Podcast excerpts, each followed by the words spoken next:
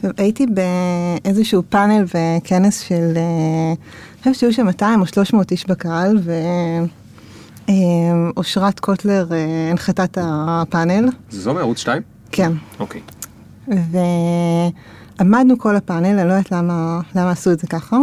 איפשהו איזה 20 דקות, חצי שעה לתוך זה הרגשתי שאני מתחילה להרגיש ממש לא טוב. אה, זה היה פאנל בעמידה. פאנל בעמידה, כן. מוזר. וזהו, הגעתי קצת חולה וזה, אבל הרגשתי שאני מרגישה ממש לא טוב. אה, עכשיו, אם זו הייתה הרצאה שלי, נראה לי שהיה לי הרבה יותר קל להגיד, אה, סליחה חבר'ה, דקה, אני רגע הולכת לשבת או משהו כזה, אבל הייתה מישהי אחרת שדיברה ודיברה ודיברה, ולא היה נעים אה, להפריע לה או פשוט ללכת באמצע. וזהו, אני זוכרת שהיה איזה שנייה שאמרתי לעצמי, טוב, אני חייבת אה, ללכת לשבת על הכיסא או משהו. זהו, והדבר הבא שאני זוכרת זה שהתעוררתי אחרי שהתעלפתי על הבמה באמצע ההרצאה ועם איזה 30 אנשים מסביבי. רגע, אה, אז איבדת את ההכרה, כאילו... כן, כן. לכמה שניות ארוכות אם הגיעו 30 איש. כן. וואו, זה כן. היה מפחיד? זה היה בעיקר... כאילו אולי אה, להם זה היה יותר מפחיד. זהו, להם זה היה יותר מפחיד, זה בעיקר היה מאוד, אה, מוזר ומאוד מביך. אני חושבת שהרבה פעמים אני מנסה לשכנע אנשים עם פחד קהל כן אה, לדחוף את עצמם, אז אחרי הסיפור הזה שחזרתי לעשות הרצאות, אני מרגישה עוד אה, יותר אמיתית, אה, שאני יכולה לעמוד מאחורי זה. וואי, למה התעלפת את חושבת? אני חושבת שהרגשתי לא טוב ועמדתי הרבה זמן. אה, אוקיי. טוב, חבר'ה, לא לנסות ניסויים עם בני אדם ולתת להם לעמוד בפאנלים. את בטח בדרך כלל אבל מרצה בעמידה. זה כן, סתם היה יום כן, כזה. כן, כן. איזה קטעים. טוב, אז אני פה עם איריס שור. שור, נכון? לא שור. שור. כן. אוקיי. אז איריס שור. אה, לאיריס יש היום סטארט-אפ מדהים. אה, אוריבי, כן. נכון? והיו לה לפני זה עוד סטארט-אפים, או אחד בעצם, נכון? היו שניים, היו שניים? כן. אה, טוב, על זה אנחנו נדבר קצת אחרי זה, אבל חשוב לי להדגיש שאני לא רציתי שתהיי כאן בגלל אה, ההצלחה הדי מדהימה שלך בתחום הסטארט-אפים, שזה כמובן אה, ראוי ל- לשבח וכולי, אלא כי, אה, ואני לא יודע אם בגלל זה הצלחת, אבל יש לך תפיסות שונות לגבי כל מיני דברים שקורים גם בתעשיית הסטארט-אפים, אבל בכלל בעולם העבודה. ואנחנו נדבר קצת עליהם, גם על איך הגעת בכלל להיות יזמת, ויזמת בסטארט-אפ השלישי, ואת עדיין די צעירה. אה, אה, לפחות לדעתי, בחייכת, אני לא יודע, אני חושב שאת עדיין די צעירה לסטארט-אפ שלישי, אה, אבל גם על היום בעצם את בצד ש, שהוא, שאת מנהלת אנשים. אז נדבר קצת על איך את מנהלת אנשים, ואיך את רואה ניהול של אנשים, ואיך את רואה אה, את העבודה עם העובדים שלך, ומעניין אותי לשמוע למשל על מה את מסתכלת בקורות חיים, ו- ויש בעצם מלא נושאים שמעבר למסלול קריירה שלך, שהוא מעניין, גם מעניין אותי לשאול אותך אה, כאילו מהצד השני. כי מי שמקשיב לנו יש גם מהצד הזה וגם מהצד הזה. אז אה, איריס שור, אנחנו נתחיל בעוד שנייה. Yeah.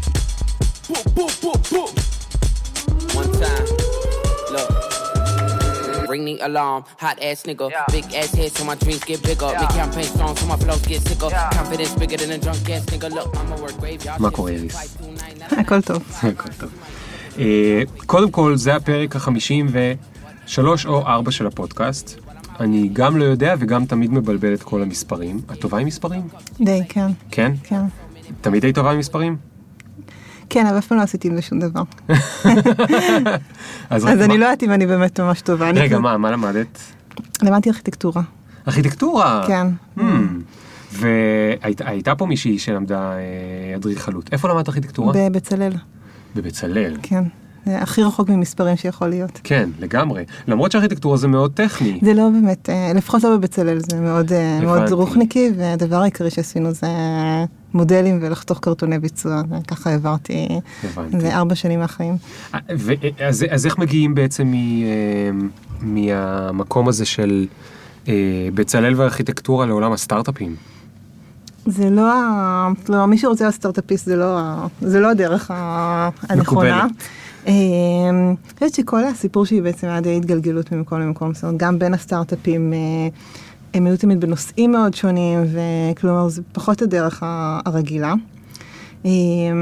מגיל שמונה החלטתי שאני רוצה להיות ארכיטקטית, וזה החלום ילדות, והיה לי ברור שאני, שזה מה שאני רוצה לעשות בחיים, וגם כשהגעתי לבחור איפה אני הולכת ללמוד, אז בכוונה אמרתי, טוב, אני הולך למקום הכי אמנותי, ואני הולך לבצלאל, ואני הולך לטכניון, ותוך כדי הבנתי ש... הרעיון של לתכנן בניינים הוא מקסים, אבל מה שעושים בפרקטיקה הוא די נורא. זה, זה קורה בהרבה מקצועות, כן, נכון? כן. שאתה מגלה את מה באמת עושים שם. ואני חושבת שהחלק הכי קשה בארכיטקטורה זה שלוקח איזה 20 שנה עד שמגיעים למקום שאפשר וואי, לתכנן משהו שלך. ולהקים משרד שלך, ו... וזה מקום שממש לא רציתי להיות פה. לא, רגע, יש פה שני דברים. אחד, לוקח 20 שנה עד שלך נהיה שם, כן. אבל אני חשבתי שאת באה לדבר על היבט אחר, כי את מגיעה מעולם התוכנה, ועכשיו זה בכלל מעולם התוכנה באינטרנט. בארכיטקטורה, הפרויקטים שלך, שאתה עובד עליהם, לראות אותם מוגברים, מוגמרים יכול לקחת גם 4 ו-5 שנים. זאת אומרת, מהרגע שתכנת כן, בניין, זה- עד שאת רואה את הבניין עומד, כן, זה הרבה פעמים גם הרבה יותר מארבע חמש שנים, ואני חושבת שמה שאותי נורא מניע גם בסטארט-אפים זה איזשהו מין feedback loop מאוד מאוד מהיר, כלומר שאני יכולה לעשות משהו ב product, להוציא את זה ל users, לראות אחרי שבוע מה קורה, ואי אפשר לעשות את זה בבניינים. אבל אז עוד לא ידעת מה זה product, נכון? כן. אמ, התעסקתי במשהו שהוא קצת כמו product בצבא, איכשהו יצא לי ליפול משהו כזה בתפקיד במודיעין שהייתי צריכה ללכת לדבר עם משתמשים של, של מוצר ולאסוף את הפידבקים שלהם. אני לא יכולה להגיד שזה היה product במיטבו, אמ, אבל כן, הסיבה שהחלטתי שאני לא רוצה להיות ארכיטקטית הייתה... כי פשוט אה, התחלתי לעבוד במשרדים והבנתי שהתיאוריה מאוד רחוקה מהחלום אה, ילדות שהיה לי. אז, אז מה, החלטת שאת עושה משהו אחר? אני חושבת שבעיקר אה, החלטתי שאני לא רוצה ללכת לארכיטקטורה, וזה היה בשנת אה, 2008 ככה, 2007-2008, היה בדיוק בתקופה שהיה ככה את הדוט קום השני, והיו מלא השקעות, ושמעתי על מלא אנשים שהיו איתי בצבא, שגייסו כסף, ואיכשהו היה נשמע שסטארט-אפ זה משהו, משהו מאוד קל. ו... היה את הסדרה מסודרים? כן, ו... וזהו, פשוט שכנעתי שני חבר'ה שהיו איתי בצבא שבואו בואו נתחיל לעבוד על משהו. מה, רגע, ככה, מה, לא הבנתי. ככה מחליטים בבוקר, אני, בוא נעשה סטארט-אפ? כן, אבל זו, זו לא המלצה, כלומר עשינו את זה באופן מאוד אה, נאיבי ומאוד, אה, זאת אומרת, אה, אני חושבת שעשינו את כל הטעויות האפשריות, אז יכול להיות שצריך לעשות אותם, אבל, אבל זה לא, אין פה איזה סיפור הירואי שעזבתי את הלימודים והחלטתי שאני מתחילה סטארט-אפ, ועשינו את זה בדרך ה... הלא נכונה. אבל מה, מתמימות כאילו? כן, כן. כי אה, צריך, ל- ל- צריך ביצים כאילו. כן, אני חושבת שגם המזל שלנו היה ש... שלא היה לנו כל כך לאן לחזור. כלומר, אני עזבתי את הלימודים, עזבתי את העבודה, אז הייתי בירושלים, חזרתי למרכז, שני החבר'ה שעבדו איתי היו אז בתעשייה האווירית, אה, עזבו את התעשייה האווירית. וזה לא היה איזשהו שלב שאני יכולה להגיד, אה, בניגוד לרוב החברים שלי, שלא הצלחנו לגייס כסף או לבנות משהו עובד, שיכולתי פשוט עכשיו לחזור לעבוד באיזה חברה ב-20 או 30 אלף, ויש תמיד כל הסיפורים של ויתרתי על שכר אה, ענק והייטק בשביל לפתוח משהו שלי, אז, אז מזל שלא היה לנו את הרשת ביטחון הזאת, כי אז כנראה היינו נשברים אחרי כמה חודשים. אז לא נשברתם. לא. אז מה עשיתם? זהו, בעצם אה, התחלנו מאוד מהעולם שלי, כלומר שהעולם של הארכיטקטורה, וניסינו לחשוב מה לא עובד שם. אה, שזה גם, אני לא, אני לא חושבת שזו הדרך הנכונה לבנות סטארט-אפ. אמ, ומה שהתחלנו לעבוד עליו זה בעצם כל הנושא של אה, איך אה, מתקשרים על שרטוטים ועיצובים ב web וב mobile. כלומר, זה היה עולם שהוא מאוד old school, מי שמכיר אה, תוכנת אוטוקאד, אה, משהו כבד, 4,000 דולר ל seat, עם התקנה מאוד מורכבת, ואמרנו בעצם איך עושים את הסוג של Google Docs לזה. זה היה... זה הרעיון וזה באמת מה, ש... מה שבנינו והמשכנו איתו כמה שנים. אבל רגע, את כל הזמן אומרת, זה לא רעיון טוב לעשות ככה, זה לא רעיון טוב לעשות ככה, אבל זה הכל עבד לך די טוב. אה, כן, אבל לקח הרבה מאוד זמן, ולקח כמה זה הרבה מאוד זמן? לנו, היה לנו שנה וחצי עד שגייסנו כסף אה, פעם ראשונה. אז שנה וחצי חייתם מ... לא יודע מה, מ... מ...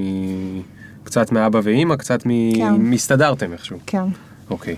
אה, וגם אז, בעצם זה לא התחום הכי מעניין לבנות פה סטארט-אפים, כלומר, אני, אני כן חושבת שצריך להיות איזשהו איזון בין, ה, לב ומה שאתה passionate לגביו ומה שאתה עושה הכי טוב, לבין אה, הצרכים בעולם ואיפה יותר קל לגייס כסף. כלומר, חד משמעית שמישהו עושה עכשיו סטארט-אפ בתחום של security, מול מישהו שעושה איזה אפליקציית מוזיקה, יהיה security פי 20 יותר קל אה, כן. לגייס, למכור, אה, להרים את החברה. אז אני חושבת כן. שעל האזור הזה קצת פחות הסתכלנו, וזה עשה את הכל יותר קשה. Hmm. כי התעסקתם רק במשהו, אז זאת אומרת שאתם בעצם אהבתם את, את הסיפור עם ה... לפתור את האוטוקאד. אה, אהבנו וזה בעיקר גם מה שהכרנו, כלומר זה היה מאוד להישאר בקמפרט זון וכלומר. אז, לא... אז כמה, את יכולה לתת סיפור לגבי כמה קלולס היית? את זוכרת איזה משהו של כאילו שפתאום הבנת, וואו, אני בכלל לא מבינה בזה כלום. כן, אני חושבת ש... קודם כל היינו גם בתקופה שהיו פחות אקסלרטורים ופחות פודקאסטים וזה, בכלל לא היינו בעולם הזה. הלכנו לפגוש המון משקיעים על ההתחלה. ו... למה הם רצו לפגוש אתכם? זה גם משהו שלא הבנו, כלומר לא הבנו שהתפקיד של קרנות הון סיכון זה בסוף אה, לפגוש יזמים, וזה שקרן הון סיכון נפגשת איתנו זה לא אומר שיש לנו רעיון סיכוי. מדהים. אוקיי. והיה לנו, לקח לנו המון זמן לקרוא את, ה... את העולם הזה, והכל היה בקצב נורא איטי, ועד שהבנו, ועד שבנינו מצגת חודש, שזה משהו שהייתי עושה עכשיו ב... ביומיים, לא רק בגלל שהייתי עושה את זה יותר טוב, אלא בגלל שיאללה יומיים ולעוף. ולראות מה קורה עם זה. אז זה ככה הדברים העיקריים. טוב, ותגידי, אה, להורים, מה, מה הסברת להם שאת עושה? כאילו, התקד... התקבלת לבצלאל ללמוד ארכיטקטורה, ועכשיו את אה, עושה איזה משהו לא ברור כזה? כן, האמת שזה היה חלק, אה, חלק מאוד מאתגר, כי, אה, כי היה להם מאוד קשה, עזבתי ממש לקראת הסוף, והם פשוט לא הצליחו להבין את זה, למה לא פשוט להמשיך את הפרויקט גמר ועוד כמה דברים, ופשוט לסיים את התואר.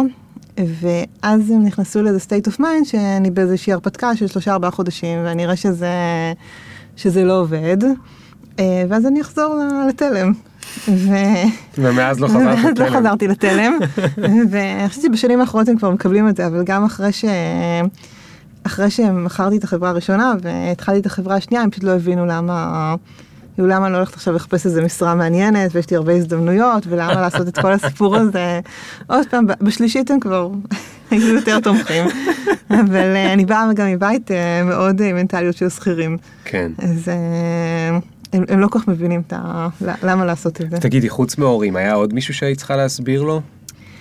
אני חושבת שזו הייתה תקופה מאוד מאוד קשה, אני, כמו שאמרתי קודם, אני מאוד מאושרת על זה שלא היה לנו שום פלן בי, ולא יכולנו לחזור לאיזה סוג של איזה comfort zone.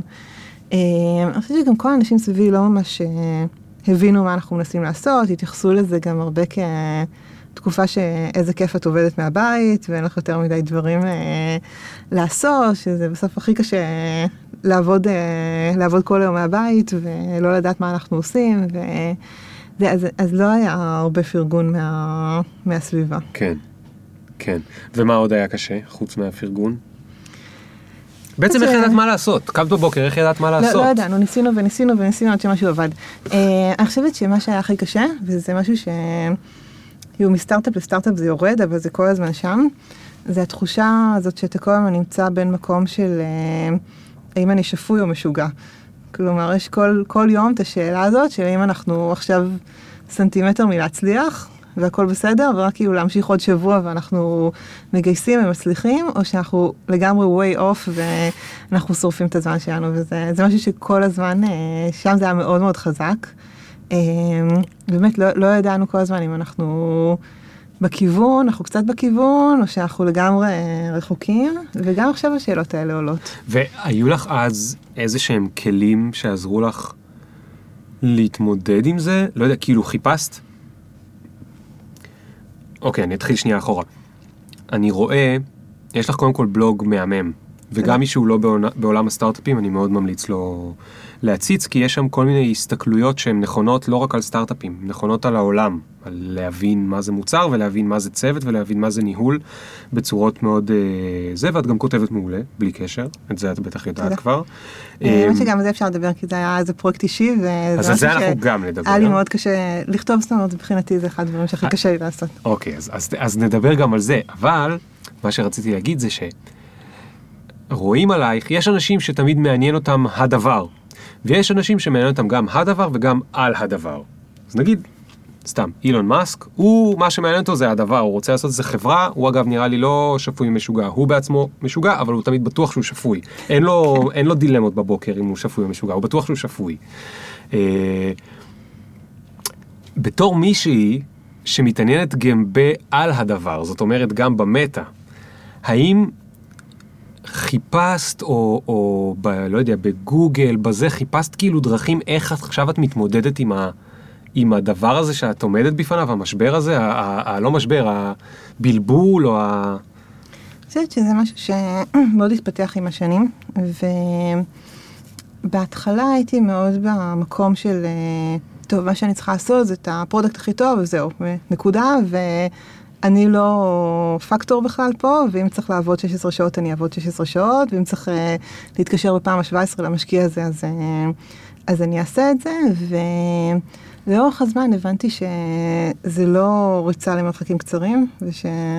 ככה הולכים לראות החיים שלי, והתחלתי לחפש הרבה יותר כלים להתמודד, אה, להתמודד עם זה נפשית, גם התחלתי להיות הרבה יותר פתוחה עם הצוות שסביבי, והתחלתי לצאת מהאזור של אה, כולנו גיבורים והכל קטן עלינו, ואנחנו יכולים לא לישון עכשיו שנתיים, ויותר לבוא מהמקומות של אה, אה, לכולנו קשה, ויש תקופות שעוד יותר קשה, ולנסות לחשוב מה, איך עוברים אותם ואיך מתמודדים לבד וביחד.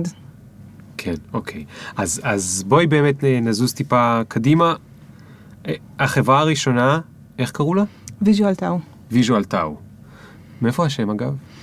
אמ, דווקא לה יש את הסיפור הכי פחות מעניין מה... אז אני, מהחברות, אז אני עוזב, אז זה, אני עוזב, זה מה אז אני שמצאנו. עוזב, כן. אני עוזב. אה, אתם בסוף מכרתם אותה, נכון? כן, ל? ל Autodesk, ל Autodesk. כן. עצמם, הגדולים. כן. קנו אתכם, אתם הייתם כאילו המתחרים שהם אה, קנו אותם. כן.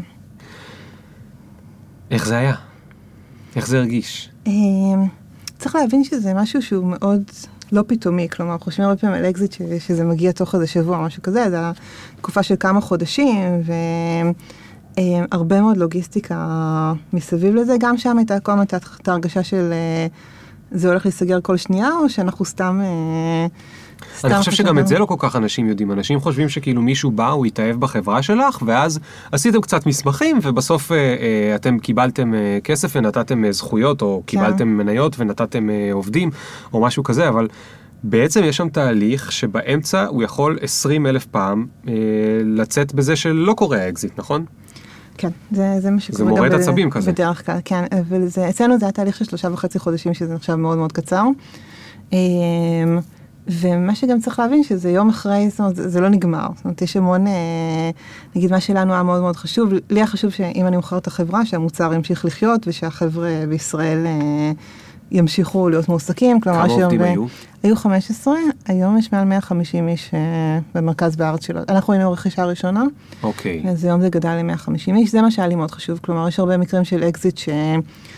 זה גם משהו שאנשים צריכים להבין על אקזיטים, שהרבה פעמים זה לא באמת שהמוצר שקונים הוא משהו אסטרטגי לחברה והם יוכלו להגדיל את זה, אלא זה יכול להיות סתם משהו שנראה טוב בפני המחזיקי מניות שלהם, מגיע איזה VP חדש והוא רוצה להראות שהוא לוקח כיוון אחר, כלומר לא תמיד אה, כל דבר הוא מאוד שקול. כן. או שקונים אותך סתם כדי שלא תתחרי, כן. ובעצם עכשיו אף אחד לא כל כך מעניין אם המוצר שלך שקנו, אפשר גם להרוג אותו אם צריך. כן, ואני חושבת שבעצם מכרנו את החברה בסוף נובמבר.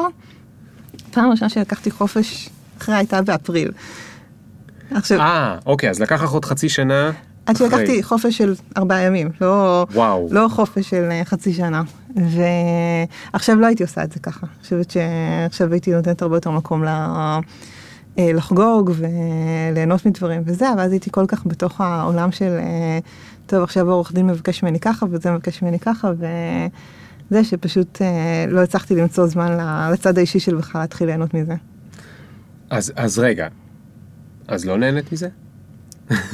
התחלתי איזה שנה אחרי, לקח לי הרבה מאוד זמן, אה, מאוד זמן. להקל. כמה זה, יש כל כך הרבה דברים שזה, הסיפור מבחוץ ומבפנים הם כל כך שונים, נכון? אנחנו, אנחנו רגילים לסיפור מהטלוויזיה.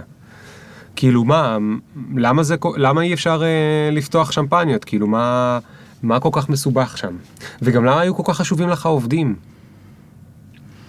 אה, אפשר להגיד מצד אחד שכולם אנשים מאוד מוכשרים, וכנראה שכולם היו מוצאים עבודה אחרת תוך איזה חודש, אבל משהו, לא יודעת, מרגיש לי תמיד שזה האחריות שלי וזה ה baby שלי, ואני מאוד מאוד קשורה לעובדים שלי, ומאוד חשוב לי ש...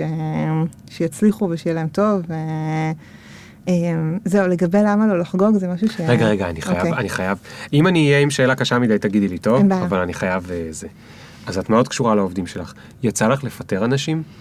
יוצא לי לא מעט, האמת ש... יוצא לך לא מעט. כן, האמת שזה נושא... טוב, אני מקווה שאף אחד ששומע את הפודקאסט לא יחשוב שאנחנו באיזה מנטליות של עריפת ראשים או משהו כזה, אבל התפיסה שלי היא מאוד שכמה שלא נעשה את הרעיונות עבודה הכי מקיפים וטובים, תמיד יהיה חוסר התאמות, ואני מעדיפה לחתוך חלק מהעובדים אחרי חודשיים שלושה, ולהשקיע יותר באלה ש... שנשארים. אז איך זה בשבילך לפטר מישהו? אה, זה הכי קשה בעולם. אה, אני חושבת בפיטורים הראשונים שהיו לי, לא, לא הייתי ישנה איזה שבוע לפני. שבוע, וואו. ואני כן חושבת שברוב המקרים, וזה משהו שהייתי צריכה קצת פרספקטיבה, זה עושה גם הרבה טוב לעובד. כלומר, בדרך כלל מי שלא מתאים לנו, אנחנו גם כנראה כן לא כל כך מתאימים לו. אה, כמעט כל הפיטורים, חוץ, מ... חוץ מאחד, היו על uh, סיבות די מקצועיות, כלומר, ש... שפשוט זה לא המקום שמישהו יכול לככב בו. כן. ויצא לי הרבה עובדים ש... אחד הדברים שאני הכי גאה בהם זה שכל העובדים שפיטרתי, אנחנו ביחסים בסדר. כלומר... זה באמת אה, אחלה דבר להיות גאה בו. כן, האמת שביום הולדת האחרון שלי, קיבלתי מכל העובדים שפיטרתי אס.אם.אסים או משהו כזה, אז הרגשתי, אומרת, יש לי איזה וי גדול. מה זה? תני לנו טיפים, איך עושים דבר כזה? זה, זה, אני חושבת שכולם בעצם מצאו את עצמם במקום יותר טוב, כי מי שלא התאים לנו זה גם מקום שהוא היה מגיע מהר מאוד לאיזושהי תקרת זכוכית, ואני חושבת שאנשים פשוט בוחרים לעצמם הרבה פעמים תפקידים שהם לא מספיק אה, מתאימים להם ומוכשרים אליהם, ובחברה אחרת, בתפקיד אחר הם כן יכולים להצליח. כלומר, כן. זה לא... אנשים שמגיעים אלינו זה לא אנשים שאני יכולה להגיד, מישהו שהוא ממש לא מוכשר, זה מישהו שהוא על הפנים, זה... זה מישהו שכנראה יותר מדויק להיות במקום אחר. כן. ואני גם משתדלת, אה, אם זה עובד, לעזור להם במציאה של המקום האחר. ופעם נורא כעסו עלייך? או משהו כזה? על עובדים ישירים שלי לא. אה, פיטורים בחברה, לא שאני פיטרתי, יצא איזה מקרה אחד. כן. אה, טוב, זה סטטיסטיקה די לטובתך, כאילו, זה די נדיר. מה שאת מספרת. כן, אני חושבת שמשהו שקורה הרבה בפיטורים זה שאותם אנשים שקשה להסביר להם שמה הם עושים לא בסדר, הם גם הרבה פעמים קצת חסומים בלהבין שמשהו לא בסדר. Hmm, כלומר, ואז okay. הם לא אוקיי. רואים את זה מגיע. זה משהו שמכשול שאני יודעת שאנחנו והרבה חברות אה, התמודדנו איתו. כאילו כן. אותו עובד שאומרים לו עוד פעם ועוד פעם מה... מה אנחנו מחפשים שונה, והוא לא כל כך רואה את זה, ואומרים לו עוד פעם ועוד פעם שאנחנו במצב לא טוב, והוא גם לא רואה את זה, ואז פיטורים מגיעים לו בהפתעה. כן, אמ, כן. הגיוני, את נשמעת מאוד אה, אמפתית. כאילו, את משקיעה הרבה זמן בלנסות, הרי, אוקיי, את מנהלת חברה, לא משנה עכשיו אם זה הראשונה, השנייה, השלישית, כאילו, בטח את מתקדמת עם הזמן, אבל את מנהלת עכשיו סטארט-אפ, יש לך מוצר, שאנחנו כל הזמן את אומרת product, אבל לא כולם פה מעולם הסטארט-אפים, אז כשאומרים product, כן. הכוונה היא לנגיד תוכנה שאת עושה, אז נגיד באוטוקאד זה הייתה לעשות אוטוקאד מתחרה ב web או ב mobile, או עכשיו תכף נדבר על אוריבי זה מוצר אחר, אבל יש לך את המוצר, ויש לך את המשקיעים, ויש לך את הכספים, ויש לך את הזה, ואנשים זה רק דבר אחד מתוך כל הדברים האלה. אה, האם את מצליחה בכלל להתפנות לחשוב רגע על, ה... על האנשים, זאת אומרת, על מה שעובר עליהם, או על מה ש... כי את יודעת, זה, זה אפילו, נגיד שהיה לי את כל הזמן בעולם, ואת היית עובדת שלי, או אני הייתי עובד שלך. והיית באה ואומרת לי 1, 2, 3, 4, 5. ואם היה לי את כל הזמן בעולם, אז הייתי יושב אחרי הזה, והייתי אומר, רגע, בוא נחשוב למה היא אמרה את זה, ולמה אני חשבתי ככה, וכו' וכו' וכו', ומגיע לכל מיני דברים, ואולי גם קצת מעכל וכולי. אבל את הבוסית, יש לך איזה 14 אלף דברים אה, על השולחן. הייתי אצלך הרגע בשיחה, נתת לי שיחת, אה, לא יודע מה, שיפור, זה, אמרת לי משהו, אה, זה. אמרתי לך כמה דברים חזרה, אולי חלק מהם חידשו לך, אבל זהו, את סוגרת, את צריכה לחזור לאימיילים, לזה, לכ- כאילו כל הבלגן. כן. אה, תראה, סטארט-אפים זה, זה קלישאה, אבל סטארט-אפים זה הכל אנשים. כלומר, זה ש... אני חושבת שאחד הדברים שעשו אצלנו ב- באוריבי הבדל מדהים, גייסתי צוות של משהו כמו, עכשיו אנחנו 15 איש, את הצוות הראשון של 12 איש גייסתי בחודש, וואו. אה, ואחד מתוך כולם מגיע דרך חברת השמה, דווקא מעצב מכולם, אה, שזה מפתיע, וקיבלנו משהו כמו 300 פניות. וואו, אוקיי. אה, אז למה זה בעצם? וזה זה מגיע קרה? בגלל שאני חושבת ששנים בניתי את האמפתיות לאנשים ואת ה... אמ, אני אספר גם קצת אחר כך אולי למה עזבתי את הסטארט-אפ השני, אבל אה, לא לקחתי משם אף עובד. כאילו הייתי אוקיי. במקום שהייתי צריכה מאפס לבנות, אה, לבנות צוות, וזה שבמשך כל השנים היה לי כל כך אכפת מהעובדים, ושיש לי תפיסה מאוד אה, חזקה לגבי ניהול של אנשים ואכפתיות לאנשים, זה מה שהוביל אלינו כל כך הרבה אנשים, חלקם הגדול גם מחפשי עבודה פסיביים, שזה תמיד ה- אלה שהכי קשה למצוא, שזה לא מי שבשוק, אלא מי שעל הגדר ושמע שעכשיו אנחנו מגייסים ו... ובא אלינו. רגע, את תמיד נחמדה ל- לעובדים? או שאת יודעת לא, לא להיות... תמיד, אה, אה, אבל זה לא... אני לא חושבת שזה מ... באיזשהו מקום אני גם מרשה לעצמי להיות לא נחמדה, כי אומרת, אה, זה סטארט-אפ זה דבר אמוציונלי, ואם משהו נראה לי, לא יודעת, במוצר ממש אה, על הפנים, אני רוצה להיות במקום שאני יכולה להגיד לעובדים שלי שזה נראה על הפנים, וזה לא מתוך מקום שאני הבוסית. זה מתוך מקום ש- שאני רוצה שיחות פתוחות, ו... וזה בסדר להתרגז, כן. ו... לא, אז זה משהו על המוצר. זאת אומרת, אני כאילו אין לי בעיה, כאילו להעליב אותם, כי זה לא יעליב אותם, זה יהיה זה, אבל אני מדבר עליהם. לא יודע. מישהי שאת חושבת שהיא... וואלה, היא הייתה, היא הייתה יכולה להתאמץ יותר, סתם למשל, אני אומר. אני, אני מאוד מנסה לה- להגיד לעובדים שלי את הכל. זה מגיע מאוד ממקום של... אה, אני חושבת שמה שהכי חשוב לי עם האנשים שעובדים אצלנו באוריבי, זה שכל שנה ימצאו את עצמם במקום הרבה יותר טוב מאיפה שהם היו שנה לפני. גם ברמה המקצועית וגם ברמה האישית. אוקיי, מה זה אומר? מה זה אומר ואיך את דואגת לזה שזה יקרה? זה גם מבחינתי זה הדבר הכי חשוב שהסטארט-אפים נתנו לי.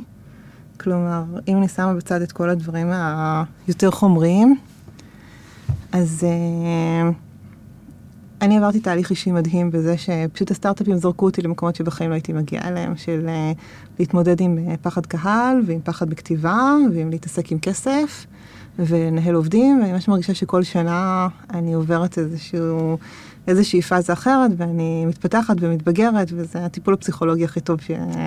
שאפשר לקבל, זה שאני צריכה להתמודד עם כל המצבים האלה. ואני מאוד מנסה לשים את העובדים שלי גם שם.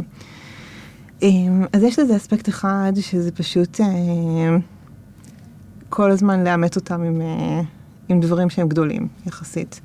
כלומר, אין לנו היום נגיד אף אחד בחברה שאני יכולה להגיד שזה הוא עושה איזה תפקיד טכני מסוים, מקבל את המשימות, ואני לא יודעת אם שנהיה חברה של 100 איש זה עדיין יהיה ככה, אבל uh, אני מאוד מנסה כל הזמן לדחוף אותם מחוץ לקמפרט זון שלהם. גם כי אני מאמינה שזה מה שהחברה צריכה, ונגיד, יש לנו איש marketing אחד, וה comfort zone שלו הוא יותר ה acquisition, אבל הוא חייב ללמוד גם איך כותבים בלוג, והוא חייב ללמוד איך עובדים על brand, והוא חייב כל הזמן להרחיב את עצמו. זה משהו שמגיע גם בשבילו וגם בשביל החברה. אמ, והם אוהבים את זה העובדים? זה גם קצת מה שדיברנו על הפיטורים, זאת אומרת לא בהכרח, יש כאלה שאני מנסה מראש לא לגייס כאלה שלא אוהבים את זה. יש מקרים שזה לא יסתדר, כלומר אני לא רוצה לצייר פה איזו תמונה ורודה ש... כן. שזה נורא קל ושהם אוהבים את זה. לא, כי יכול להיות עובד שהוא מעולה. זאת אומרת, הוא מעולה בלעשות את העבודה שלו, אבל אה, לא בא לו לצאת מהקומפורט זון שלו. כן. כאילו, ויכול להיות שאת אומרת, אני צריכה, כאילו, גם החברה צריכה את זה, זאת אומרת, סטארט-אפ בהגדרה זה עשרה אנשים שעושים עבודה של שלושים.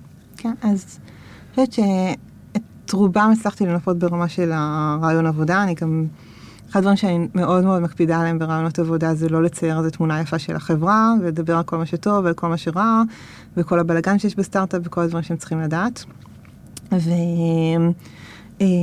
וזהו, העובדים שיש היום, אני חושבת שהם מאוד מעריכים את זה. גם זה שיש להם פתאום הסתכלות על איפה הם היו לפני חצי שנה ושנה. אז איך, איך, איך אה. יש להם את זה? כאילו, איך את עושה איתם, את עושה איתם תוכנית או משהו כזה? או איך, איך זה שהם עם ה- מתפתחים? עם העובדים הישירים שלי לא, זה יותר קל לי כי היום אני מנהלת שישה אנשים, אה, כל אחד בתחום אחר לגמרי, אבל זה הרבה יותר אה, באזורים הרכים, אז יותר קל לי פשוט לעבוד איתם ולדבר איתם. אנחנו מאוד משתדלים לפתוח הכל. אה, נגיד, אחד הדברים שאני עושה עם המנהל פיתוח שלי, במקום one on one עם מי שלא מכיר, זה קונספט של אה, פגישה שבועית, שיושבים שעה ומדברים על, אה, על מה, מה כל אחד מרגיש, מה עברנו השבוע, ומצד אחד זה משהו מאוד חשוב, מצד שני זה משהו שדורש הרבה מאוד זמן.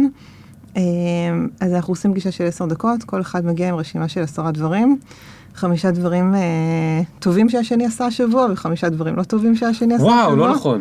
כן, ופשוט יורים את זה, וכל עוד לא הפלנו איזה פצצה מטורפת או משהו כזה, לא, לא פותחים, לא מדברים על זה יותר מדי, רק שנדע איפה דברים עומדים. יש גם, אה, רגע, שזה... רגע, עוד פעם. את והוא, עשר דקות, עשרה דברים, כל אחד עשרה דברים, כן. חמישה דברים טובים שאת עשית וחמישה דברים רעים שאת עשית, אני אומר לך ואת לי. כן. כל זה בעשר דקות.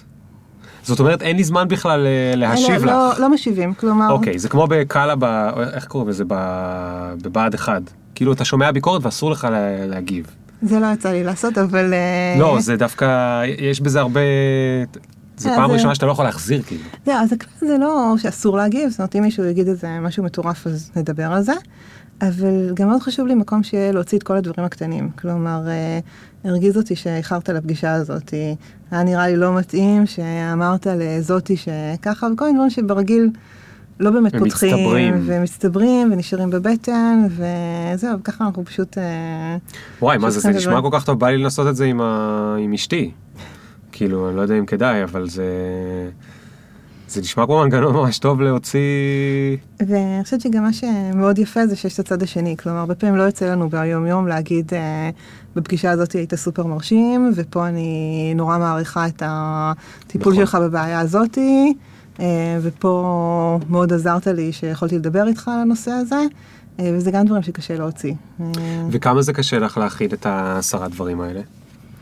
לא, לא קשה, לא קשה, לא. פשוט יושבת וכותבת אותם. כן. אוקיי, אז רגע, אז אנחנו כל הזמן נזוז קדימה ואחורה בין הדברים שאני רוצה לדבר איתך עליהם לבין גם הסיפור שלך. אז מכרתם את החברה הראשונה אחרי שכמה זמן... אה, שלוש וחצי שנים, אחרי שלוש וחצי שנים, זה דווקא אקזיט די מהיר. כן. ואז מה עשית? אה, המשכת לעבוד שם, נכון? כן. כמה זמן? שנתיים, שנתיים. זה היה ההסכם של המכירה? כן. אוקיי, ובטח בחצי שנה האחרונה של השנתיים, או כבר בשנה האחרונה של השנתיים, אמרת לעצמך, מה, what's next? כן. נכון? כי לא התחשק לך להמשיך להיות עובדת של אה, חברה גדולה, את רוצה לעשות עוד משהו. כן, וזה משהו כמו חצי שנה לפני סוף התקופה התחלנו לתכנן את הסטארט-אפ הבא. היינו שלושה שותפים בסטארט-אפ הראשון, אחד נשאר לנהל את המרכז של אוטודסק בארץ, ואני והשותף השני המשכנו לסטארט-אפ הבא, ושלושת העובדים הראשונים והסטארט-אפ הראשון הצטרפו אלינו גם. וואלה. אז כלומר היינו חבורה של, אה, של חמישה שהתחלנו.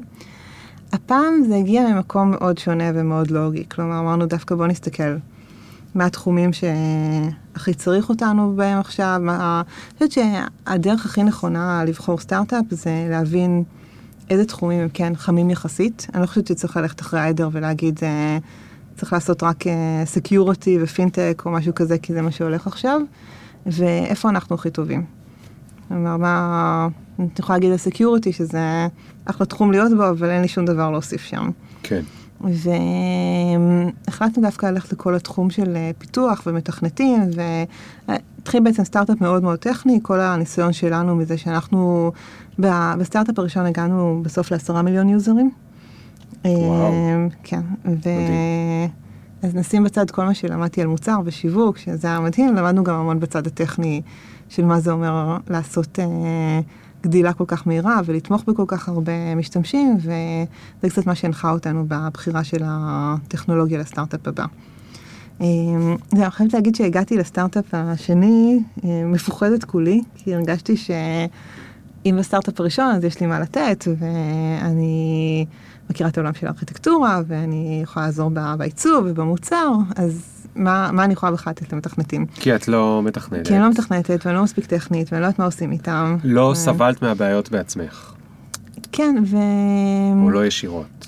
שהיה לי שם מישהו מאוד גדול של חוסר ביטחון עצמי של אה, איך אני יכולה בכלל למכור למתכנתים, אה, לכתוב למתכנתים, ולקח לי כמה חודשים להתגבר על זה. היום אני חושבת שדווקא זה שלא הגעתי מהתחום, איך קראו לו? זה היה משהו ירוק, נכון?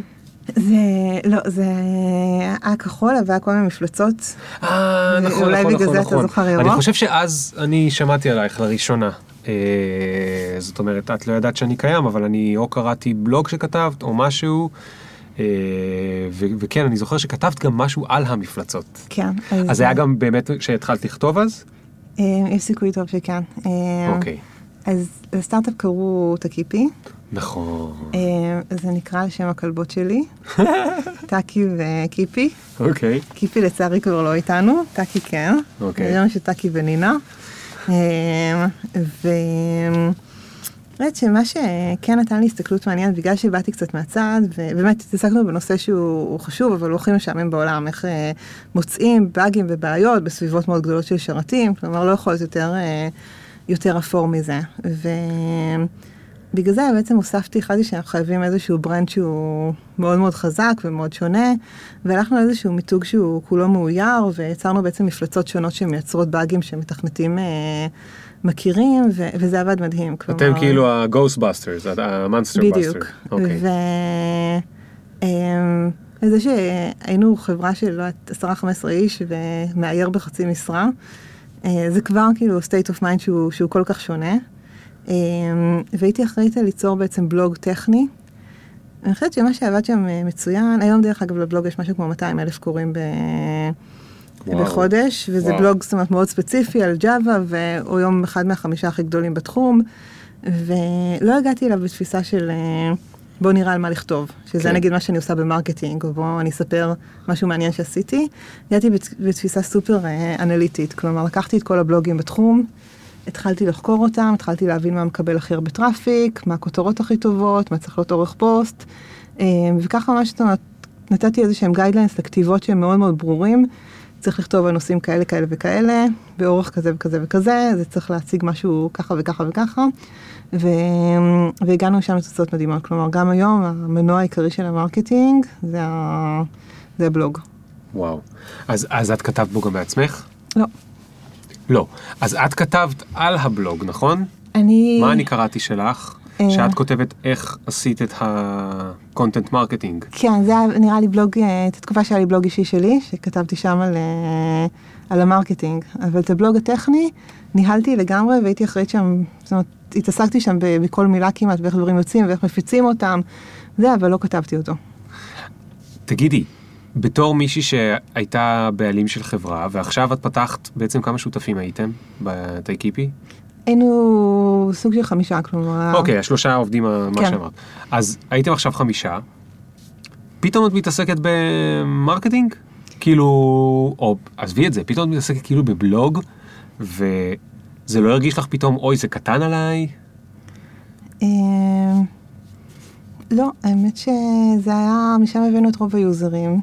כן, לא, אה. אני, אני ממש מבין כמה זה גדול, אבל לפני רגע כאילו התעסקת בכל הדברים של הזה, פתאום אתם חמישה, אז יש, יש לך פנאי להתעסק במשהו שהוא כאילו רק נישה אחת של החברה. האמת שמשהו שהיה שם לא מאוזן, ואני חושבת שהייתי עושה את זה שונה, אם הייתי עושה את זה עכשיו, זה דווקא שהיינו, מתוך החמישה, ארבעה היו סופר טכניים. וזה שאני עשיתי את כל השיווק והניהול וחלקים גדולים מהמוצר, ודווקא היה הרבה מאוד דברים באזור שלי, כלומר, okay. אני אוקיי. חושבת שהיה יותר מדי, זאת אומרת, גם המוצר הוא נוצר נורא מהסתכלות של מתכנתים בצד מאוד טכני, אני חושבת שדווקא אם היה יותר איזון של אנשים שהם, זאת אומרת, כנראה שהייתי מביאה אולי אפילו מישהו מתחום של סיילס או משהו כזה, וואלה. לאזן יותר את הצוות הראשוני. טוב, ולמה, ומה, איך זה נגמר?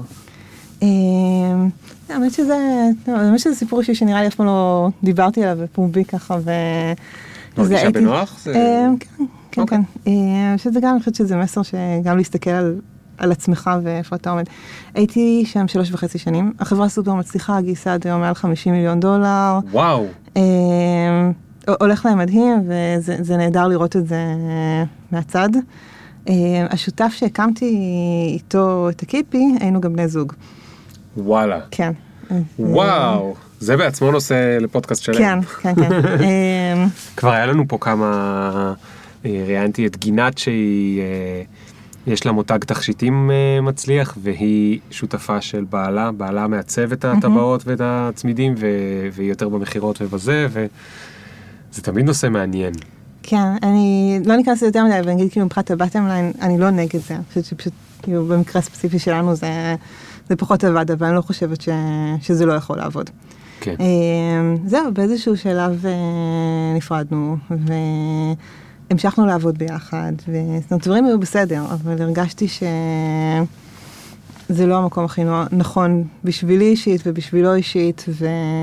מה זה נורא קשה, איך זה- אפשר זה- בכלל? זה נורא קשה. את. מספרת את זה כאילו ואיכשהו הסתדרנו. מה את מדברת?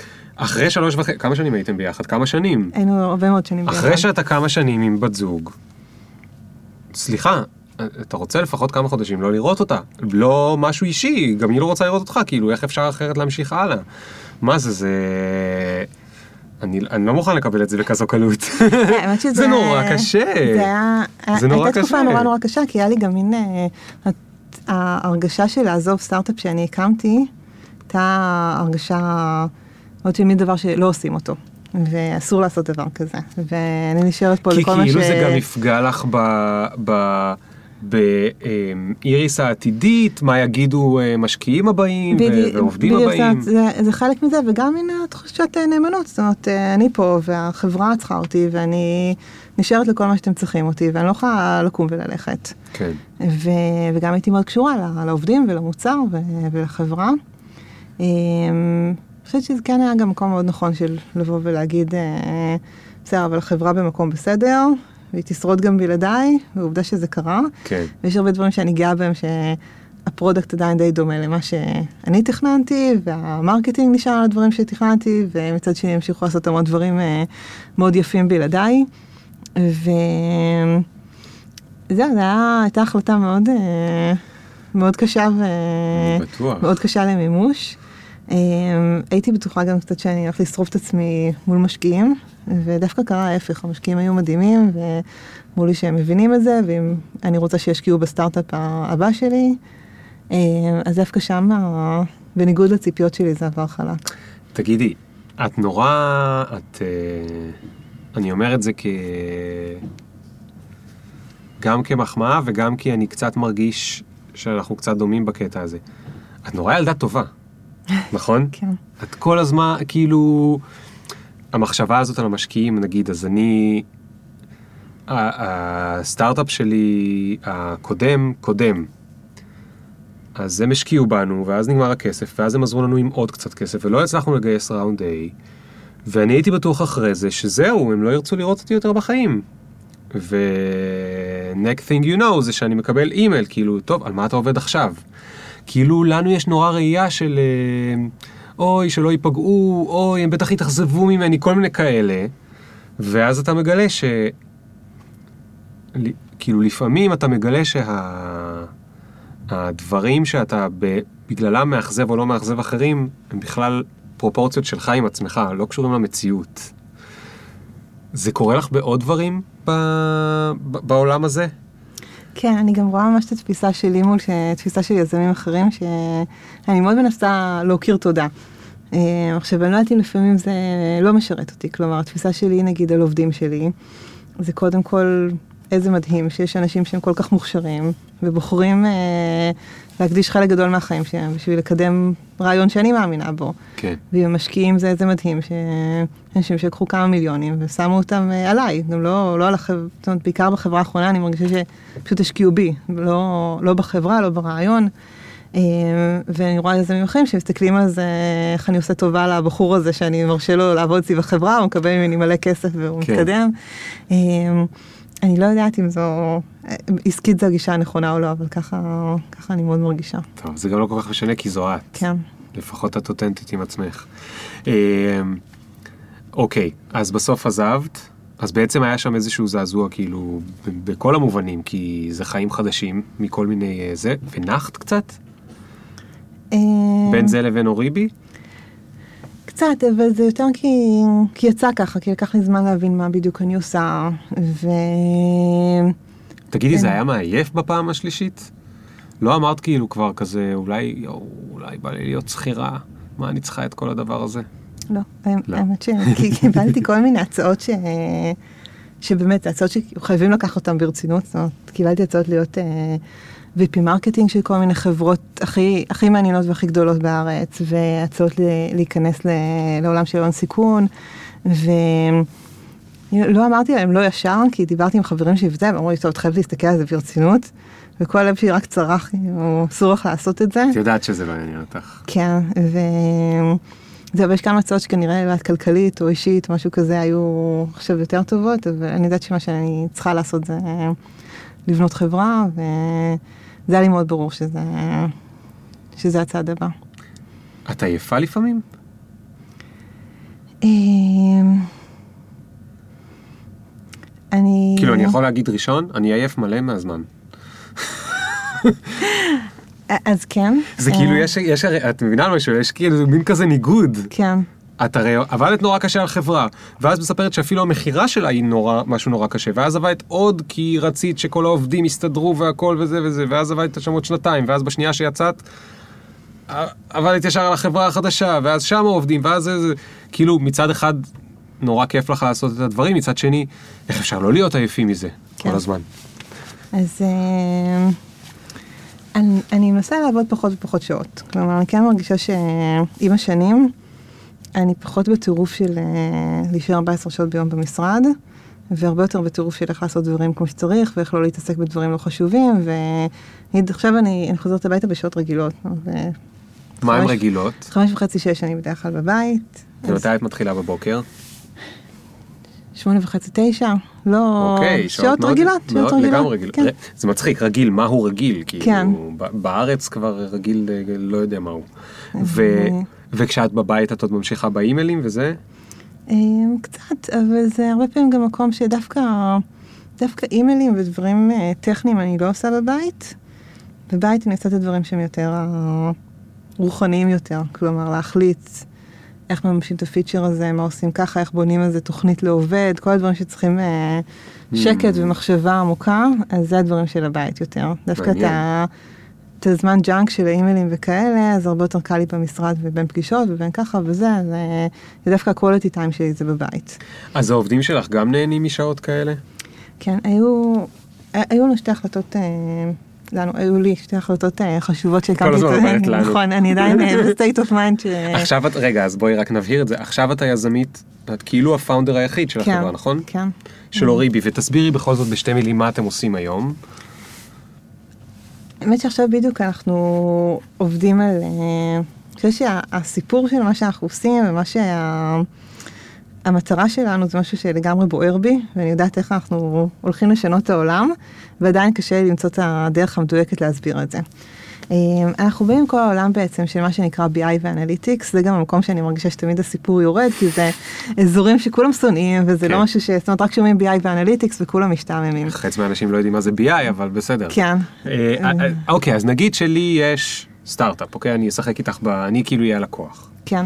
נגיד שלי יש, לא יודע מה, חנות אונליין, או... יש לי נגיד חנות אונליין, כן. ואז מה הבעיה שלי שאת רוצה לעזור לפתור? מה שבעצם קורה היום עבור כל החברות זה שהדרך שלהם להתקדם זה להבין הרבה יותר טוב. פשוט לקבל יותר מידע ולהבין יותר טוב מה המשתמשים שלהם אוקיי, אז עושים. אני רוצה להבין כמה אנשים נכנסו לאתר שלי, כמה נכנסו ולא קנו, כמה כן קנו, אם הם קנו שני פריטים, בכמה עמודים הם היו, בדיוק. כל מיני, כל מיני data. ככל כן. שאני אדע יותר טוב את ה data, אני אדע אולי לסדר את האתר מחדש, אולי למכור פריטים אחרים. כן. אוקיי. אה, אני אלך אפילו צעד אחד אה, אחורה, כלומר שידעתי שאני מקימה סטארט-אפ חדש, אמרתי הדברים שאני טובה בהם זה לעשות אה, מוצר ושיווק, ומאוד מאוד מעניין אותי לעשות משהו שהוא ב scale מאוד גבוה. כלומר, אותי לא מעניין עכשיו לבנות חברה שתמכור לעשרה בנקים, אני רוצה לבנות אה, חברה שישתמשו בה מאות אלפי אנשים. אוקיי. וממש הסתכלתי לראות איזה תחומים אני חושבת שיש בהם היום את החור הכי גדול, ושיש שם בעצם אה, הכי הרבה אנשים שיושבים, ב, זאת אומרת, הכי הרבה חברות שמכוונות רק לחברות העצומות, וכל שאר השוק הוא בעצם נשאר היום בלי מענה. אה, וזה האזור שמאוד מעניין אותי. כלומר, מה שקורה היום זה בשביל להוציא, להוציא דאטה מאוד בסיסי, כלומר להבין למה אנשים קנו יותר החודש מאשר בחודש הקודם. אה, מה משפיע על אנשים לקנות את המוצר הזה ולא את המוצר הזה?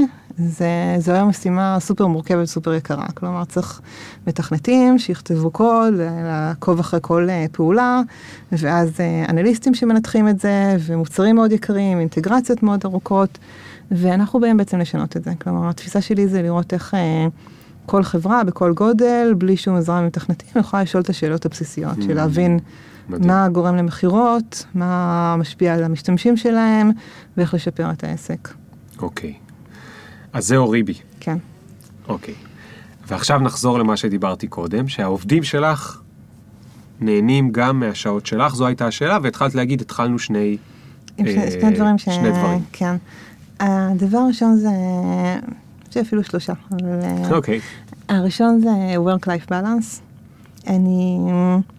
אני חושבת שכל התעשייה של ההייטק והסטארט-אפים, יש בה אזורים מדהימים, ויש בה יזמים מדהימים שאני לומדת מהם המון, ויש הרבה דברים מחברות אחרות שאני מאמצת, ויש אזורים שמאוד uh, שנואים עליי. כלומר, אני חושבת שאחד הדברים שהכי הכי קשה לי להתמודד איתם, זה התפיסה שמתכנתים מרוויחים הרבה, ו...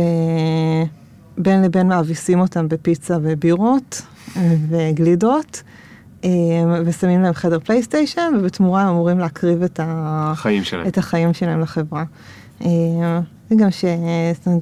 גם רואים את זה שתמיד כל התמונות מכל החברות, כל מה שהם מציגים, זה מגש סושי ענק, ערב מסאז'ים, אה, איך אנחנו אוכלים עכשיו כולנו המבורגרים ענקיים ודברים כאלה, ולי זה עושה מאוד אנטי. אני חושבת שאוכל טוב זה לא חשוב בחיים, אבל אה, מי נהייתה התפיסה של אה, קצת עבדים מודרניים של תתכנתו, תתכנתו, ואנחנו נדחוף לכם אוכל. ויצא לי בטח לעשות בחיים משהו כמו... איזה 300 רעיונות עבודה, משהו כזה. ו... ראיינת, 300 איש. ראיינתי, כן. כן. ולא היה אף אחד שאי פעם אמר לי שהוא עוזב מקום עבודה כי אין את הקורנפלקס שהוא אוהב, או כי אין מספיק ערבי חברה, משהו כזה, זה תמיד מגיע למקומות הרבה יותר עמוקים. כן. אה, זה הדברים שאנחנו מנסים לענות עליהם באוריבי. אז אחד הדברים שאמרתי זה פשוט לעבוד כמו, כמו במקצועות אחרים, שזה בסדר ללכת הביתה בחמש וחצי ולא פותחים עליך עיניים. אמ, לדעתי כנראה אפשר גם פחות שעות, אבל עוד לא הצלחתי להגיע לזה. ואנחנו עובדים המון המון על אופטימיזציה של, אה, של איך עובדים. כלומר, בסוף השאלה ששאלתי את עצמי ביחס לסטארט-אפ הקודם, היא אם בדרך כלל אנשים עובדים 10-11 שעות, איך אני מורידה את זה ל-8-9. אז איך את מורידה את זה? אנחנו עובדים סופר מסודר.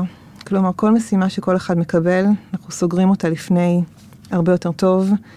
אה, אנחנו מנסים כמה שפחות לעבוד על פיצ'רים מיותרים, כלומר, המקומות ששותים את הזמן בדרך כלל, זה לא עוד אה, עשר דקות אה, שיחת טלפון, או פגישה שטיפה התארכה, התארכה כאלה, זה שעובדים על הדברים הלא נכונים, ושלא מבינים מספיק מה המשימה, ושלא עובדים מספיק מדויק, ושלא עובדים מספיק מדיד. ושם אנחנו משקיעים המון המון מאמצים. כלומר, mm. יש uh, תוכנית שבועית ש... שעובדים עליה הרבה לפני, כל אחד יודע בדיוק מה המשימה שלו, איך זה אמור לראות בסוף, כל השאלות uh, סגורות לפני, וזה מה שמבחינתי חוסך הכי הרבה זמן. אוקיי, okay. מה דעתך על open space? אני אגיד לך מה אני שואל, למי שלא, מי, למי שלא עובד ב open space. open space זה הרי המצאה של ה... לא יודע, 20 שנה האחרונות, אולי קצת יותר, אולי פחות בעצם, היה cubicles, אבל open space זה אומר ש... כמו. תמיד בסרטים על פייסבוק, יש חדר ענק ובו מלא שולחנות ומלא אנשים. אה, יושבים חלקם עם אוזניות, הרוב לא, והם אמורים כולם לעבוד ביחד. זה גם חוסך הרבה דלתות וקירות, זה גם משפר את התקשורת בין האנשים, וזה גם עושה מלא רעש. כן, האמת שאני סופר, סופר אנטי אה, ל open space, אה, אני חושבת ש... אז איך נראים המשרדים שלכם? הם לא נראים בדיוק כמו שאני, כמו שאני רוצה, אבל אני אגיד מה הקונספט ש... קודם כל, אחד הדברים שעשינו הוא שונה. זה אם בדרך כלל התפיסה היא שיש open space והחדרי ישיבות הם סגורים, אז עשינו בדיוק ההפך. כלומר, המקומות שעובדים בהם הם סגורים, והחדר ישיבות הגדול הוא פתוח. איזה מגניב. אה, מה, כלומר- כל אחד יכול לעבור ולשמוע אתכם מדברים כן, בחדר ישיבות? כן, כן. והתפיסה היא שבסוף הדברים המעניינים קורים בחדרי ישיבות. כלומר, לי מאוד קשה עם ה...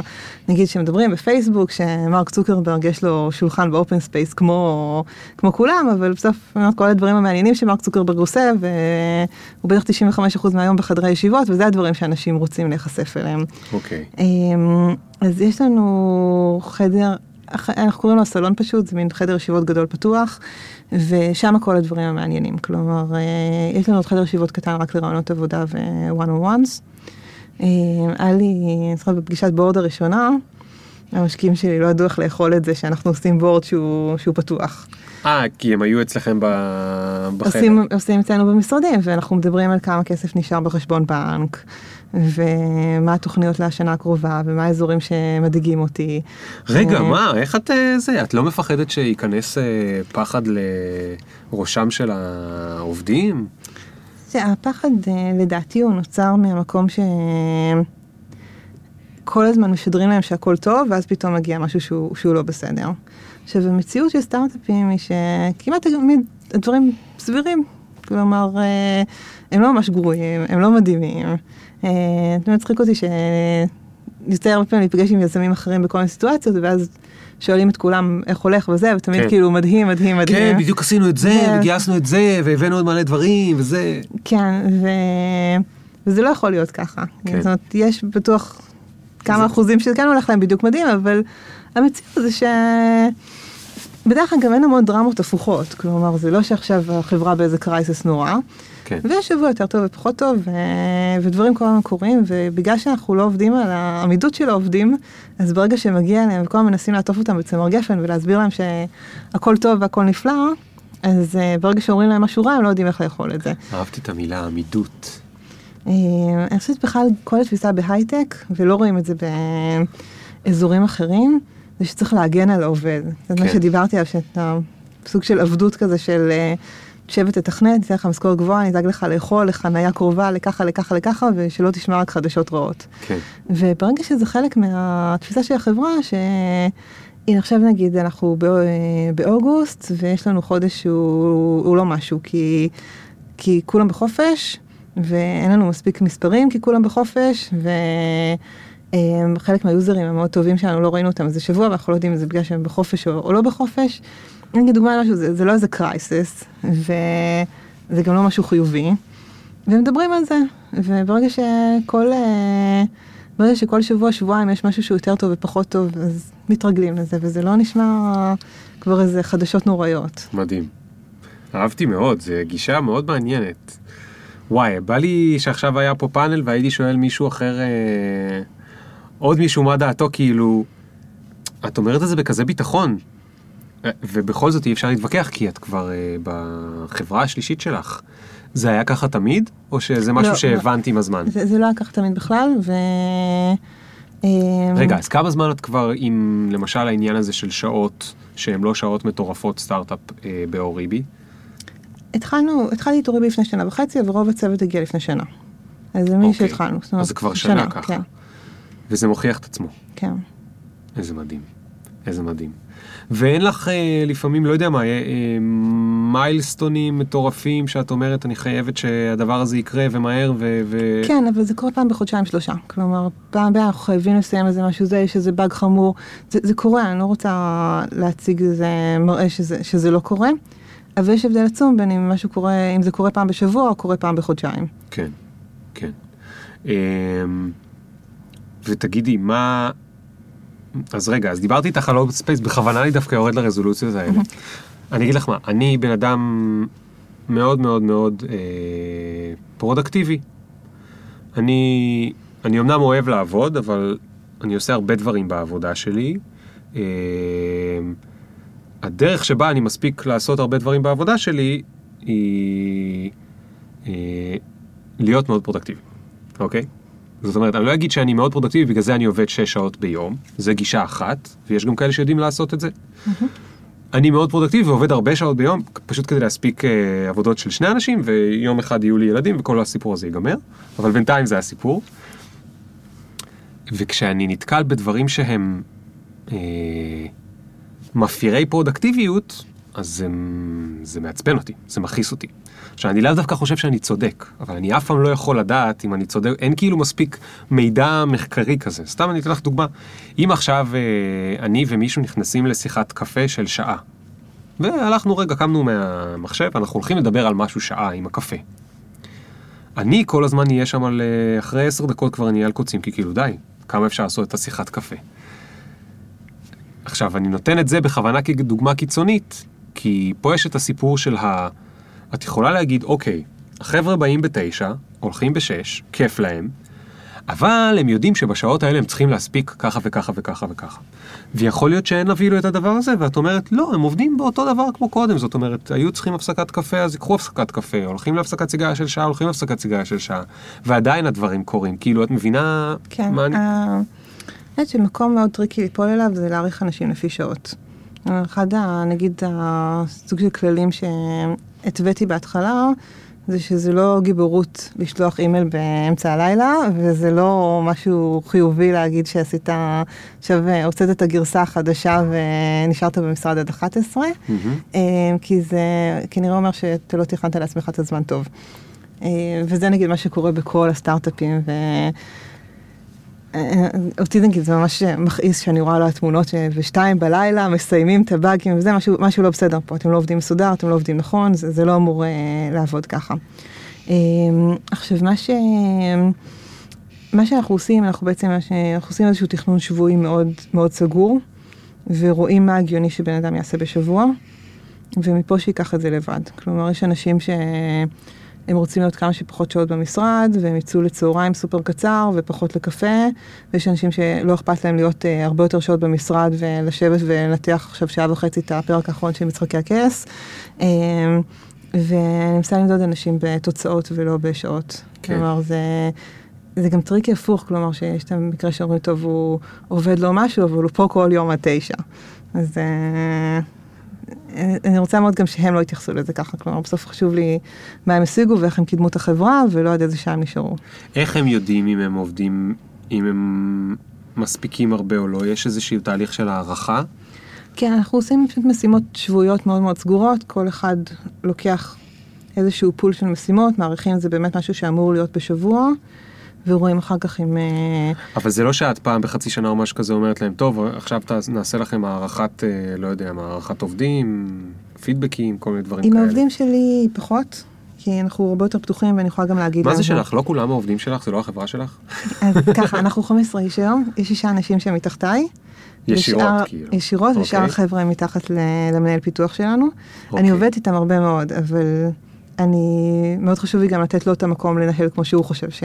כן, שצריך לנהל. כן. אה, נגיד עם אבי, המנהל פיתוח שלנו, אז הוא ממש מגדיר להם תוכנית של אה, אה, מה שנקרא professional growth, יש לנו גם personal growth, שבטח נדבר על זה עוד מעט, של מה המטרות להשתפר בהם ב- באותו רבעון, ואיפה הם יכולים לגדול בתור מתכנתים, ועובדים ב time frames הרבה יותר קצרים של אה, מה צריך לקחת יומיים, שלושה, ולא מתוך המקום של להלחיץ, כי גם הרבה אי אפשר באמת להבין אם משהו ייקח יומיים או שלושה, אבל כן מהמקום של לתכנן בדיוק מה, מה אתה עושה, ואם אתה עומד ביעדים האלה. כן. טוב, אז בואי נדבר על הפרסונל growth, אוקיי. כי זה מעניין אותי. כן. מה זה אומר? אה, אחד הדברים שהיו לי הכי חשובים כשהקמתי חברה, וזה קצת מה שדיברתי עליו, שמבחינתי הד- ה- המסע האישי הכי מדהים שעברתי, זה, וזה דרך הסטארט-אפים, זה ללמוד להיפתח יותר, ולעשות הרצאות, ולכתוב, ולעשות שיווק, ולנהל, ואני נורא רוצה להעביר את זה הלאה. ומה שאנחנו עושים, אנחנו בעצם אה, בתקופה של משהו כמו ארבעה, שישה חודשים, נותנים לכל עובד לבחור איזשהו נושא שהוא רוצה לעבוד עליו ברמה האישית. נושא אחד? כן. הוא בא איתו או שאת נותנת להם אה, שק של דברים לבחור?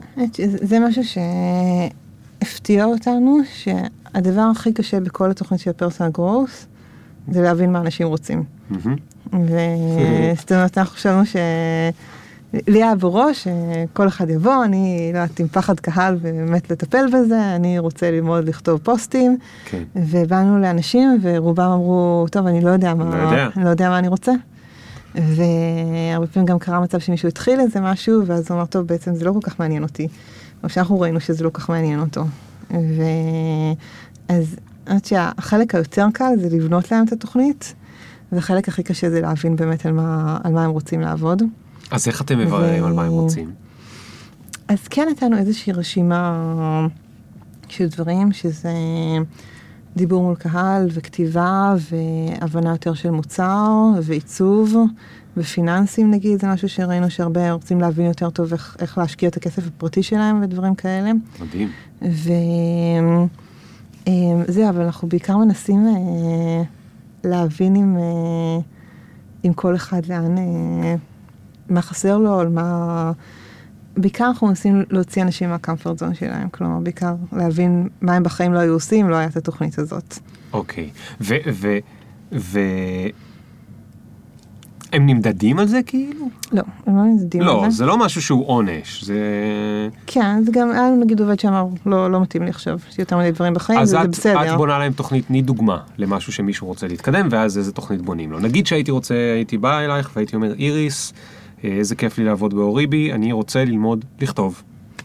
אז נגיד בכתיבה, אה, יש לנו מישהו שקודם כל פשוט שלחנו אותו לקורס של כתיבה, Hmm, אה, משהו שהוא בחר, ועובדים איתו, לי מאוד חשוב שזה יבוא למשהו פרקטי בסוף, כלומר, אז הוא מתחיל לעבוד על פוסטים, דברים כאלה, מי שלומד אה, דיבור מול קהל, אז מתחיל בהרצאה מול החבר'ה של אוריבי, ואז מנסים למצוא לו הרצאות אה, חיצוניות. מדהים. יש לנו גם דברים שהם קצת יותר רוחניים, שאנשים שעובדים על כל מיני חסמים אישיים שיש להם, או חסמים חברתיים, דברים אה, כאלה. וואו. כן. אז מה, במקרה הזה את לוקחת איזה יועץ חיצוני כן, או משהו כן. כזה? אנחנו בכלל, את כל התוכנית אנחנו עושים רק עם אנשים חיצוניים, כי בוא נגיד שעכשיו האיש marketing ביקש ללמוד עיצוב. אז הכי קל לי להגיד למעצב, טוב, ת, תשב נכון. איתו פעם בשבוע. נכון. אה, ואנחנו יודעים שזה פחות יקרה, ותמיד יהיו לו דברים יותר דחופים וזה, אז זה תמיד, תמיד יהיה מישהו חיצוני. מדהים. איזה עוד קלישאות את הולכת לשבור לי? או מיתוסים, או, או זה, כאילו נשמע שאת עושה הכל אחרת. מה עוד אתם עושים אחרת?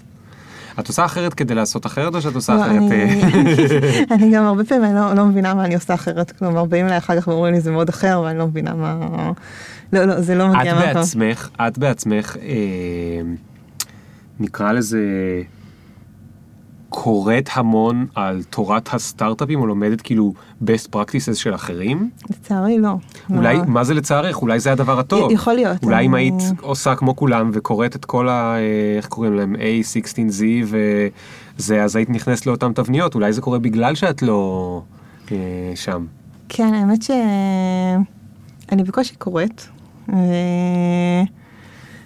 ואיכשהו מרגיש לי שזה לא הניצול הכי טוב של הזמן שלי, ושיותר כיף לי ויותר נכון לי לחשוב על דברים לבד. אני חושבת שיש הרבה פעמים שהם משליכים משהו ממקום אחד למקום אחר, ו...